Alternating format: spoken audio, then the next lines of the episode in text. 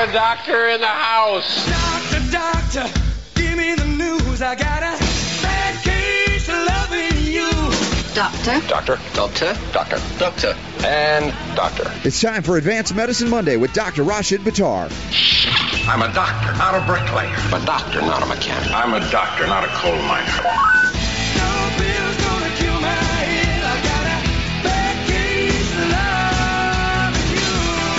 The doctor is in. Live, yes, he's live from the Holy Land in Jerusalem, Jerusalem. Uh, it's Doctor Buttar. How are you, my friend, in the Middle East? I am doing very well, Robert. How are you? Do, doing really well. I just, I imagine, I remember my trips over to Israel so many years ago. I got to go uh, to, to Lebanon at the time as well, and uh, went down to the Dead Sea where you were last week. We had the pictures covered in mud. Any adventures that are worth sharing, or, or have you felt pretty pretty comfortable and safe as you've gone around and uh, you know, done visits and done some more uh, presentations?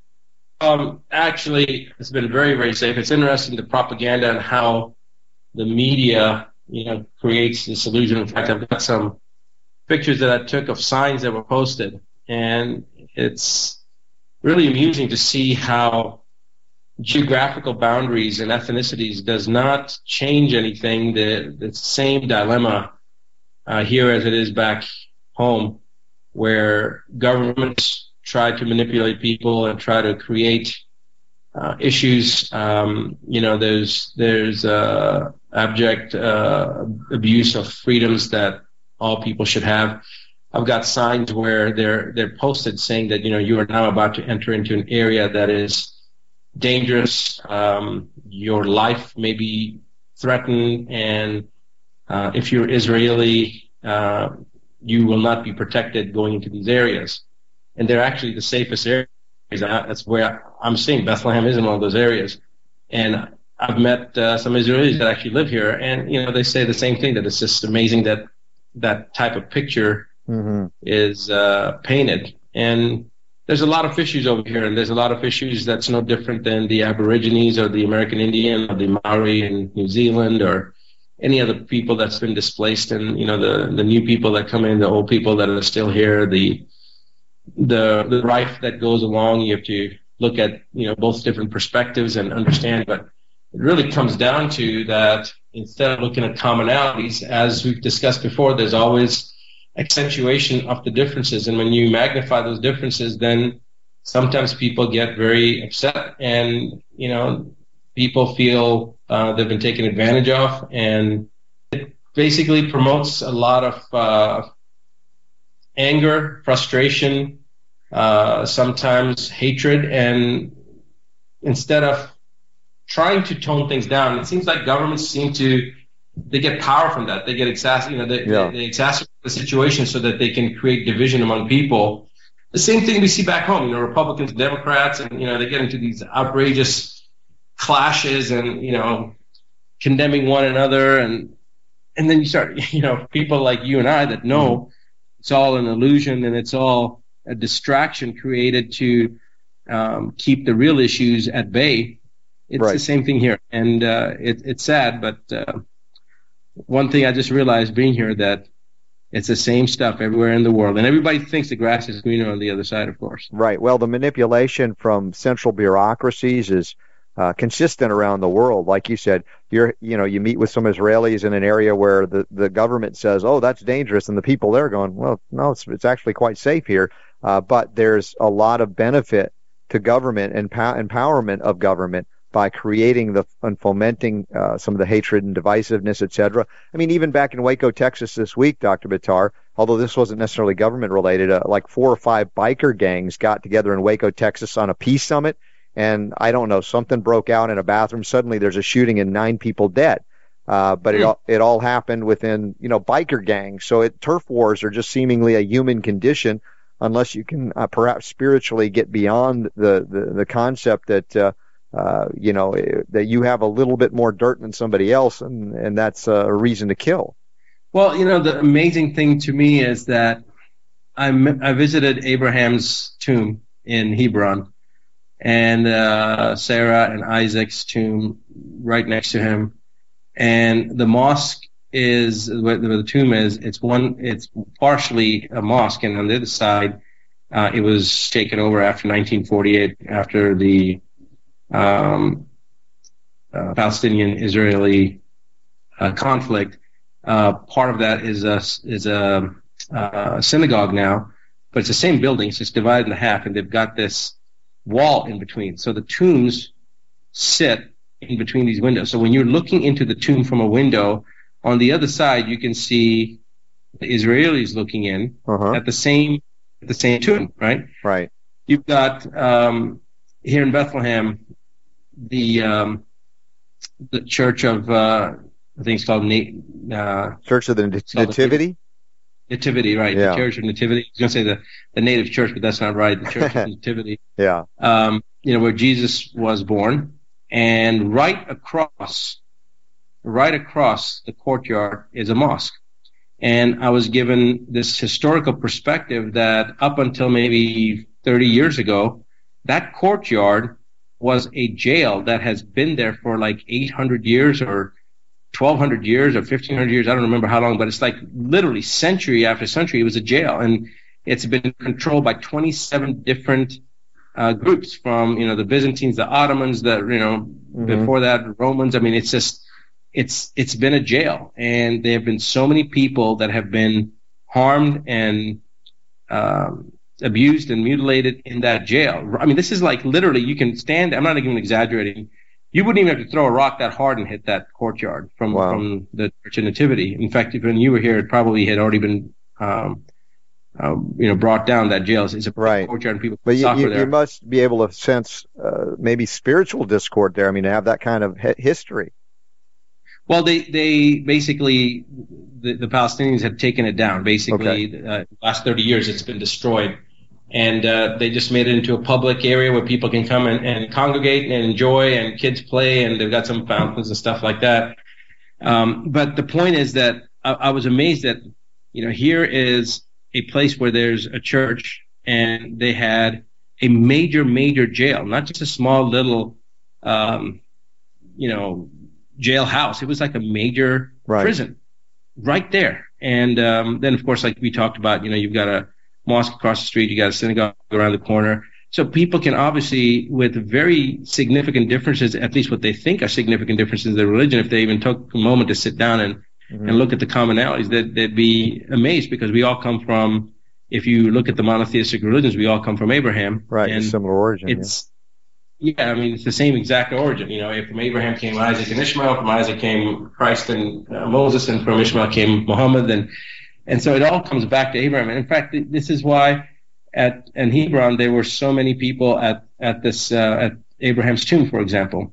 And so when you start seeing people paying homage to uh, one man that both faiths or all three faiths attribute so much uh, history to and so much of what they believe to, then do you think that if Abraham was sitting here right now, he would um, understand why there's this rift between uh, the three monotheistic religions, and as if that right. wasn't bad enough, within each one of those monotheistic religions there's rifts and, and differences. Sure. So, you know, you go to Ireland, you've got the Catholics and the Protestants. You know, you look at Iran and Iraq with the Sunnis and the Shiites, and, you know, Judaism, you've got the, you know, Orthodox versus the ones that, that maybe they're not as, maybe that's not as violent, I don't know, but the point is that mm-hmm. there are differences within each of these faiths too, and then sure. within each of those, all you need is four people to have a disagreement, right? Right. And Doctor Buttar, your interactions there, uh, you know, you're lecturing, you're teaching, you're interacting, and of course, uh, you probably maybe validate this, and we mentioned it last week, that people just want, if they want to do business together, there it, it is in their own best interest to find a way to get along, even if they have different beliefs. Well, that's that's a very true statement, but here's the thing, that I'm giving a lecture now to a bunch of conventional doctors, and the vast majority of them were Muslim. Some of them may have been Christian. Uh, this is in Jordan. And, um, you know, there was that same conventional process among some of them, very, very extreme. You know, only way is chemo radiation. Some that were very, very interested in the other options. You know, they were curious. They wanted to know what's going on. Um, Tomorrow when we get back to Jordan, I'm meeting with the major uh, hospital. They want me to be in some position uh, in the hospital uh, on their board, or, you know, among the among the leadership within the hospital, which I thought was very interesting. Um, I have already been invited to come back and give a lecture in October as a keynote speaker. But there were some people that were very, very upset with what I had to say and, and, and how I said it. And well, and it didn't so, matter. You were, you were among people that may believe similarly to you in, in a religious perspective, but, oh, my gosh, you, you didn't follow the faith of allopathic oncology. Exactly, exactly. And that's my point. All you need is four people to disagree. So, you know, it doesn't take that much. It's if you if you solved one problem, you'd have people disagreeing about something else. And so I think that's just the nature of man. We're like crabs. When, you know, when one gets up, we tend to pull them down, and we really sort of need to look at humanity and, and, and where we where we are and where we've evolved from and which way we need to go. Mm. So I think that um, preaching tolerance and acceptance and what, what all the what all the monotheistic religions actually teach, but not seem to practice. Right, yes. Very rarely that actually put into practice. We got a little bit of time before our first break here. We're talking with Doctor Rashid Buttar. We do advanced medicine each and every week. And uh, he's uh, live in Bethlehem, of all places, the you know the Holy Land, right there, the convergence of uh, the three monotheistic religions, interestingly enough, finding conflict not religiously, but allopathically versus integratively or holistically. I, I, have a, I still find that fascinating. So when we come back, we'll talk about some of our ways to look at uh, some health and healing and food and some stories here from America as well that we'll have Doctor Buttar comment on. Remember his international best-selling book, The Nine Steps to Keep the Doctor Away. I'll have at least one with me to show everybody at Autism One next next week, even though Doctor Buttar can't make it this year, but he'll be there in spirit with me. All right, we'll be right back after this. Stick around. The Robert Scott Bell Show.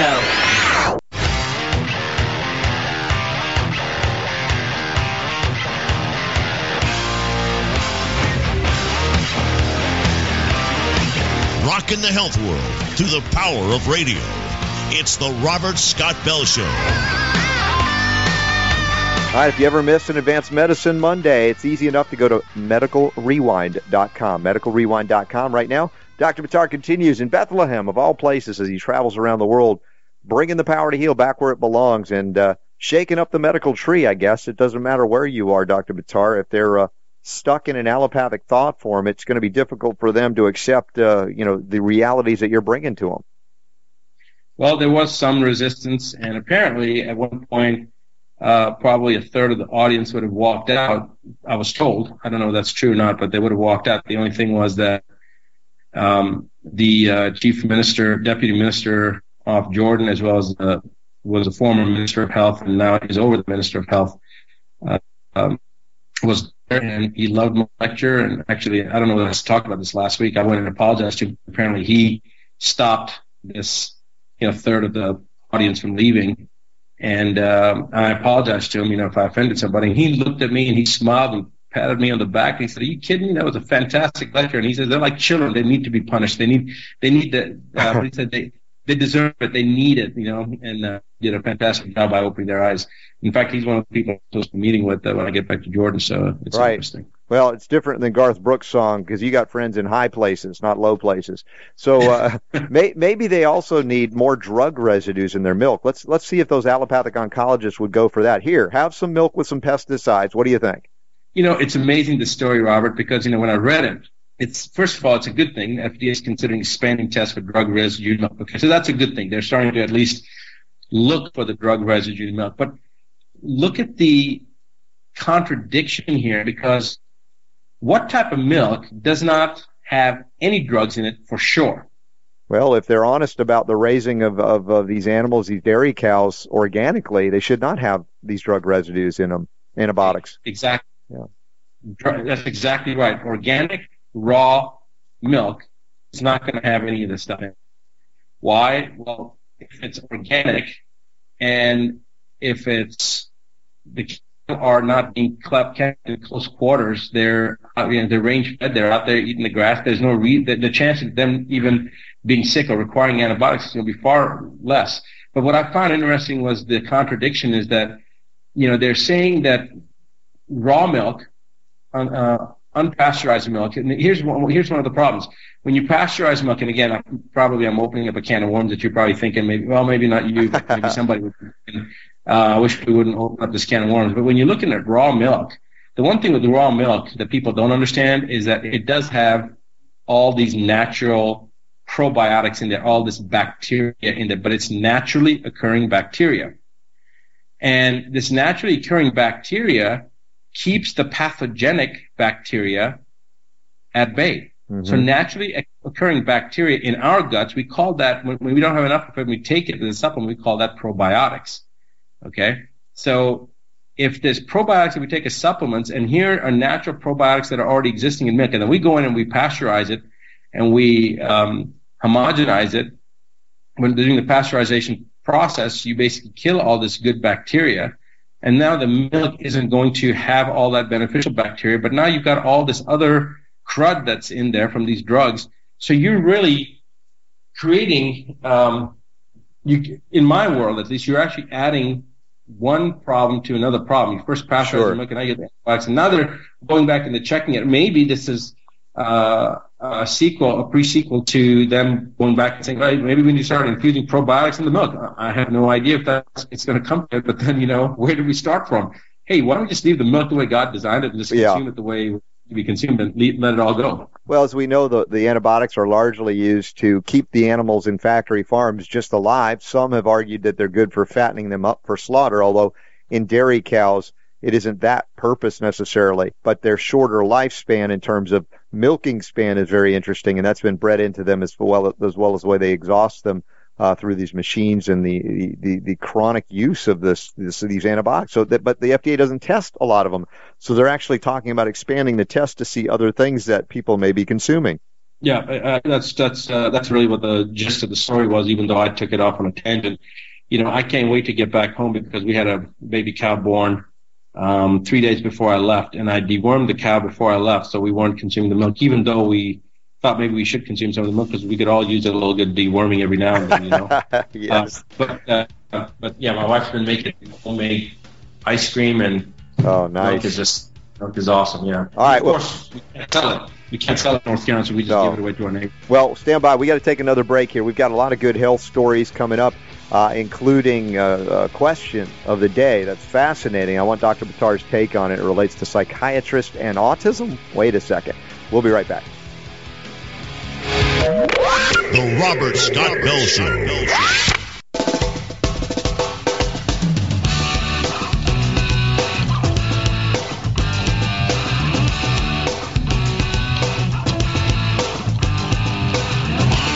In the health world through the power of radio. It's the Robert Scott Bell Show. All the links are up in the show notes at robert scott bell dot com, as they are each and every week here with Doctor Buttar. Doctor Buttar is in Bethlehem. What a cool opportunity to get world perspectives. But right now, let's get a perspective from one of our listeners, Doctor Buttar. We have questions of the day that come in from all over the world, listening in through Natural News Radio, our syndicators at G C N, of course, iTunes, Epic Times, Stitcher, Tune in, and even more at U K health radio dot com. And this one just came in today, Doctor Buttar, and this is a, this is a heartbreaker because it's from a mom who says she has a nine-year-old autistic son. They're on the what they call the GAPS diet, gut and psychology syndrome diet, but her husband disagrees with her treatment. She wants to go, it sounds like, more natural. Uh, he wants to just go with psychiatric drugs. And going through the psychiatric, uh, uh, let's say, prescribing and such, they meet, the mom and the dad meet, and then evidently the dad met alone, and she got a hold of the notes. The psychiatrist saying uh, she's not, you know, in her right mind, talking about the mom here, based on no meeting with her or interview with her, based on meeting with the husband here. I'm thinking there's got to be some problems with this as a licensed medical doctor to do this.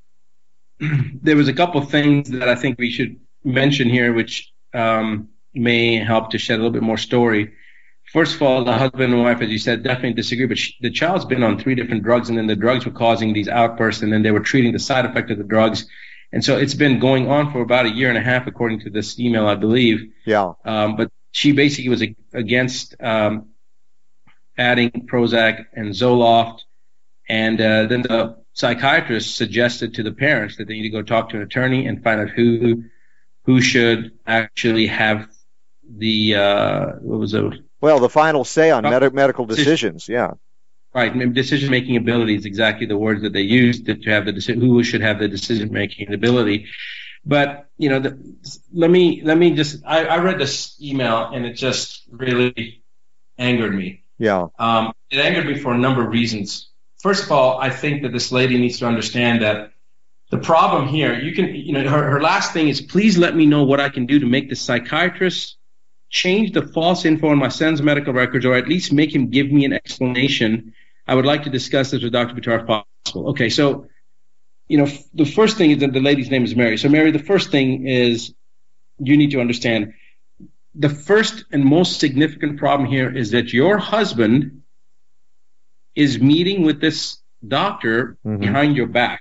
Right. And for the doctor to say that you were delusional, though I did not conduct a formal assessment, and then to go on to say that um, I cannot think of anything, uh, to go on to say that I'm concerned that the mother may have an underlying medical condition that is adversely affecting her ability to appropriately make medical decisions regarding her son. This, Mary, you need to be aware that you are being set up. Yeah, that's what it sounds like. That's exactly what it is, because at the end of the day, whether or not there's a divorce between these, these parents or not, the doctor is setting the mother up to take a hit so that when somebody goes through a medical record and looks at this, they're going to say, well, clearly this doctor already said that you're not fit. Now, she needs to, in my opinion, she needs to get an attorney. She needs to file a lawsuit against this doctor right. to teach him a lesson, because he's actually, she's not even a patient of her. I mean, if she didn't give him any consent, why is she making medical diagnoses about the mother?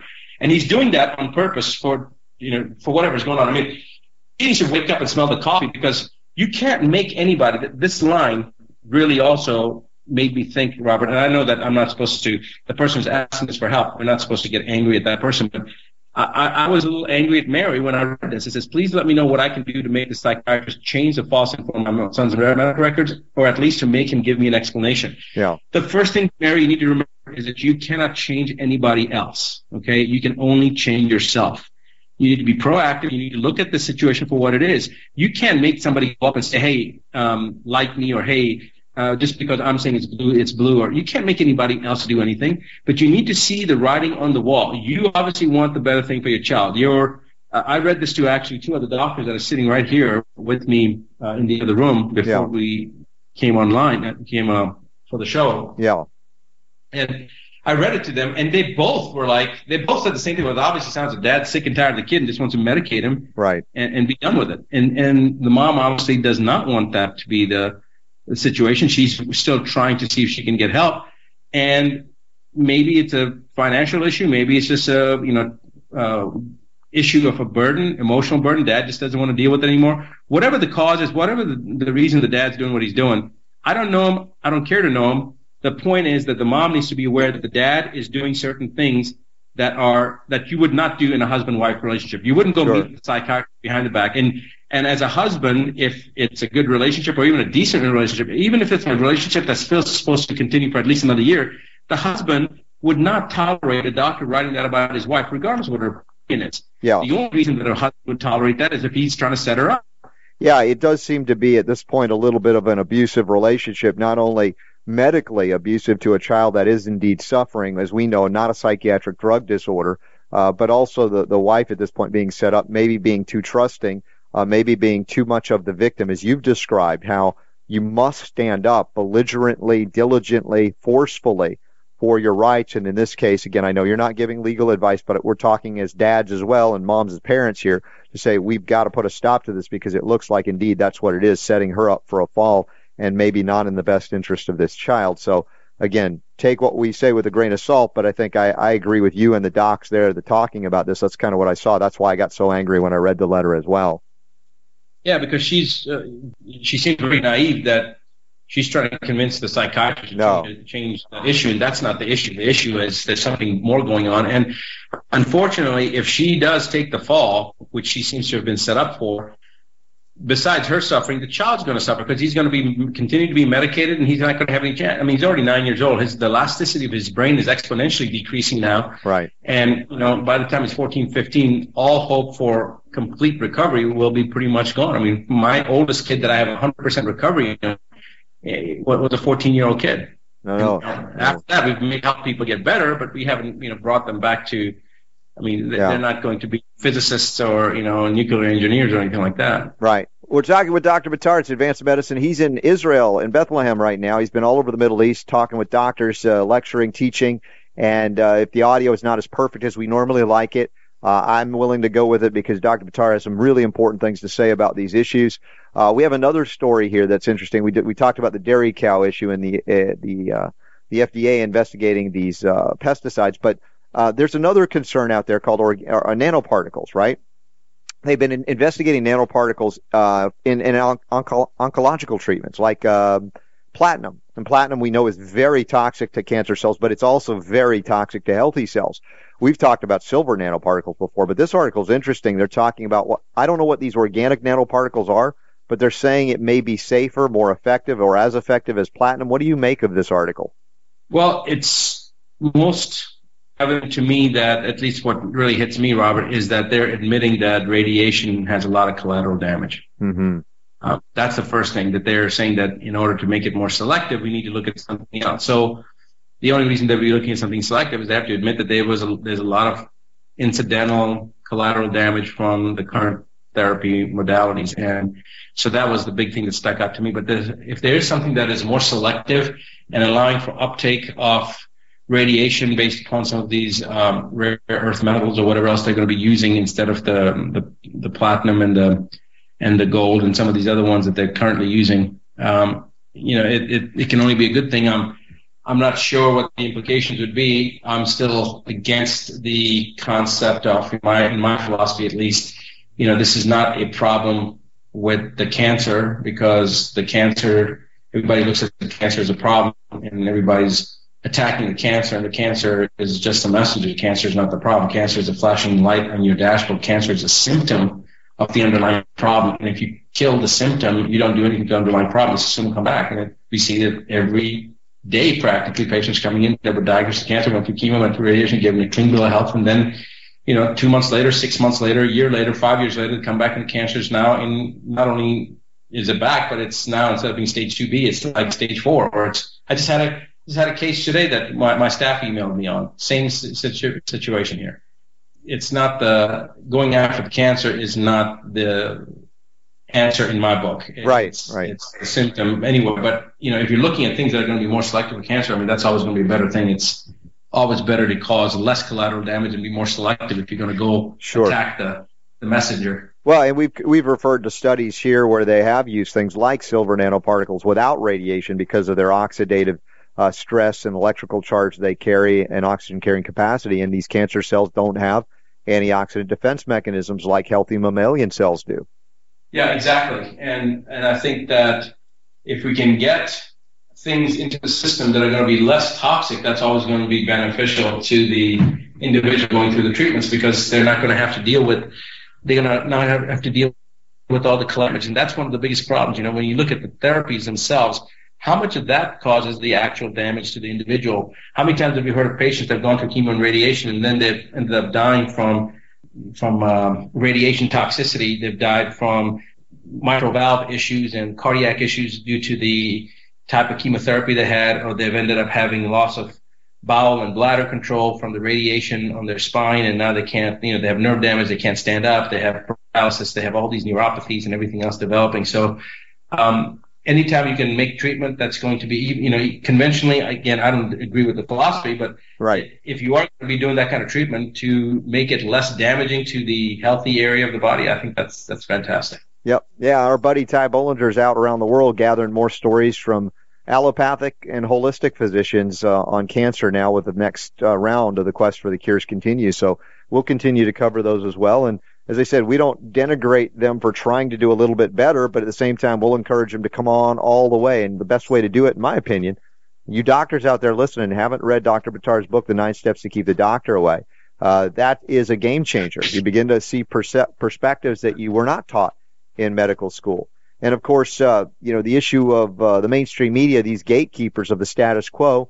I, I know we're all up against the break. I apologize, Doctor Buttar, but the mainstream media attacking alternative medicine again after their scientific links to cell phone radiation. Somebody actually dared to write about it in the New York Times. Suddenly he's attacked viciously. How dare they bring up a science that, that uh, might be in opposition to the status quo, that cell phones are good for everybody, every time, all the time. Strap them to your bodies and never turn them off. Yeah, it's a very, very big problem, and ambient cell phone radiation is one of the biggest issues. Most people don't even know it, but from nineteen eighty-three to two thousand three, we doubled the number of cell phones on the planet and the amount of ambient cell phone radiation we were being exposed to. Maybe we should just get rid of all men. That's the next question in the final break. Why are there any men at all? I'll ask Doctor Buttar that question because there's an article about it after this on the Robert Scott Bell Show, Advanced Medicine, with Doctor Rashid Buttar. Live around the world, the Robert Scott Bell Show.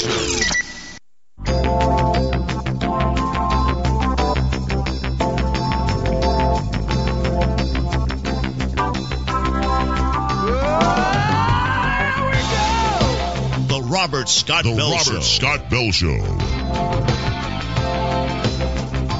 All right, we continue now. Doctor Buttar in Bethlehem. Uh, great uh, addition. I, again, the, the audio quality is not perfect, but again, we're halfway around the world, so we're going to take it. Now, the issue of uh, the E M fields, uh, cell phones, et cetera. Any any more? I know I had to rush out on the break here before we get to the why are there any men at all question, because I'm sure everybody wants to know. Uh, but well, uh, I was just going to say that the uh, ambient cell phone radiation from eighty-three to two thousand three doubled, and then from two thousand three to two thousand four, mid two thousand four, doubled again. From two thousand four, it only took another six months to early two thousand five, it doubled again. So it's really increasing at an exponential rate, and this is something in the in my uh, seven toxicities. This falls underneath the fourth toxicity, the energetics, mm-hmm. and ambient cell phone radiation and microwave uh, radiation are the two greatest sources of toxicity to humans, at least, and um, so it is an issue. It's a very important issue, and I'm glad this person wrote about it because people need to be aware of it. Good. Well, check it out. All the links are up in the show notes at robert scott bell dot com, including this last article I want to talk to you about in the Telegraph in the U K. Why do men still exist? Now, I don't know if a lesbian wrote this. I mean, that's an honest question. I don't know. But evidently, scientists have finally figured out the answer why we're around, Doctor Buttar. Yeah, you know, this was also an interesting story because um, as I was reading it, uh, this actually was first presented by Darwin in his theory of natural selection. They call it actually uh, sexual selection. But um, the the person who wrote this article says that it would be more efficient if we were an asexual population and we just produced females, and females could produce sperm themselves and self-insemination, and and I think they equate humans to uh, some type of a lizard over here that does that. Yeah, the it? Mexican uh, whiptail lizard. Why aren't we like right. them? Yeah, exactly. I think my wife has referred to me as a Mexican whiptail lizard. No, um, no that's it. Okay.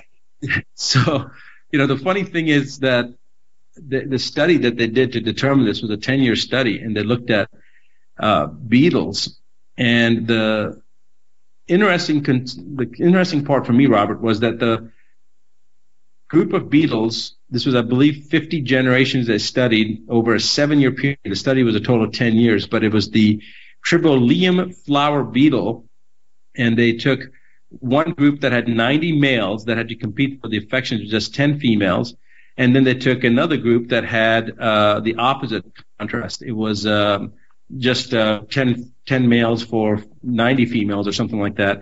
And they found that the the group, the one that had more males than ninety males that had to compete with each other, after seven, ge- I'm sorry, after seven years or fifty generations, the researchers found that the males who had competed the most for females were fitter and more resilient, resistant to disease and inbreeding. In contrast, beetles without sexual selection, meaning there was only ten males or they, that's all they had to select from, became extinct after ten generations. Wow. And that is pretty fascinating. So, uh, you know, all this U C, U F C, ultimate fighting, boxing, all of that stuff is, uh, is is for the survival of the species.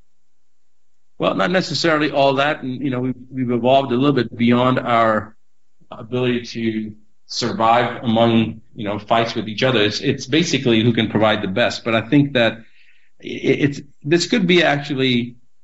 This actually could be one of those studies that could be a moment of duh, I guess, in sure. some ways, because they're, they're looking at males, why males exist, why do males exist in every multicellular, um, you know, above the... Sure. As, as far it's, as the complex mammals concerned, we, there's always males and females, so it's they could have applied this to, you know, to say why do men still exist. It's kind of a silly thing, but it, it was an interesting point that the natural selection aspect does help to make the population fitter yep. and, uh, and and better. Well, it's the duality of the lower worlds. We see that in so many things. There's light, there's dark, there's male, there's female, and Uh, it just seems to be the order of the universe, and, and you take it up with the Creator if you got a problem with it, right? Right, exactly. The resistance to d- disease is an interesting aspect because, again, from the natural selection standpoint, it makes sense. You know, those that are not going to be resistant to disease will just it'll it'll die out. That part will die out. So uh, the theory of natural selection lives on. Yeah, interesting. Well, listen, Doctor Buttar, thoroughly enjoyed you being over there, not because uh, I like you far away, but I love the adventures you're able to share and perspectives you can bring back, and I want you to have a safe journey home. I know. You, uh, I think next week you'll be back in studio. Yes, I will be back next by next Monday. I'll be back home. All right. Now, let's hope uh, Deb is cool with the why men exist thing. Yeah, I think she's probably cool with it. You know, she missed you. Can't wait for me to come home. Welcome home. All right. Well, Doctor Buttar, we're out of time. Thank you. Uh, uh, many blessings to you over there, and I know you're spreading the good healing word. I appreciate that. In the meantime, we keep sending the word out around the world. The power to heal is yours. The Robert Scott Bell Show.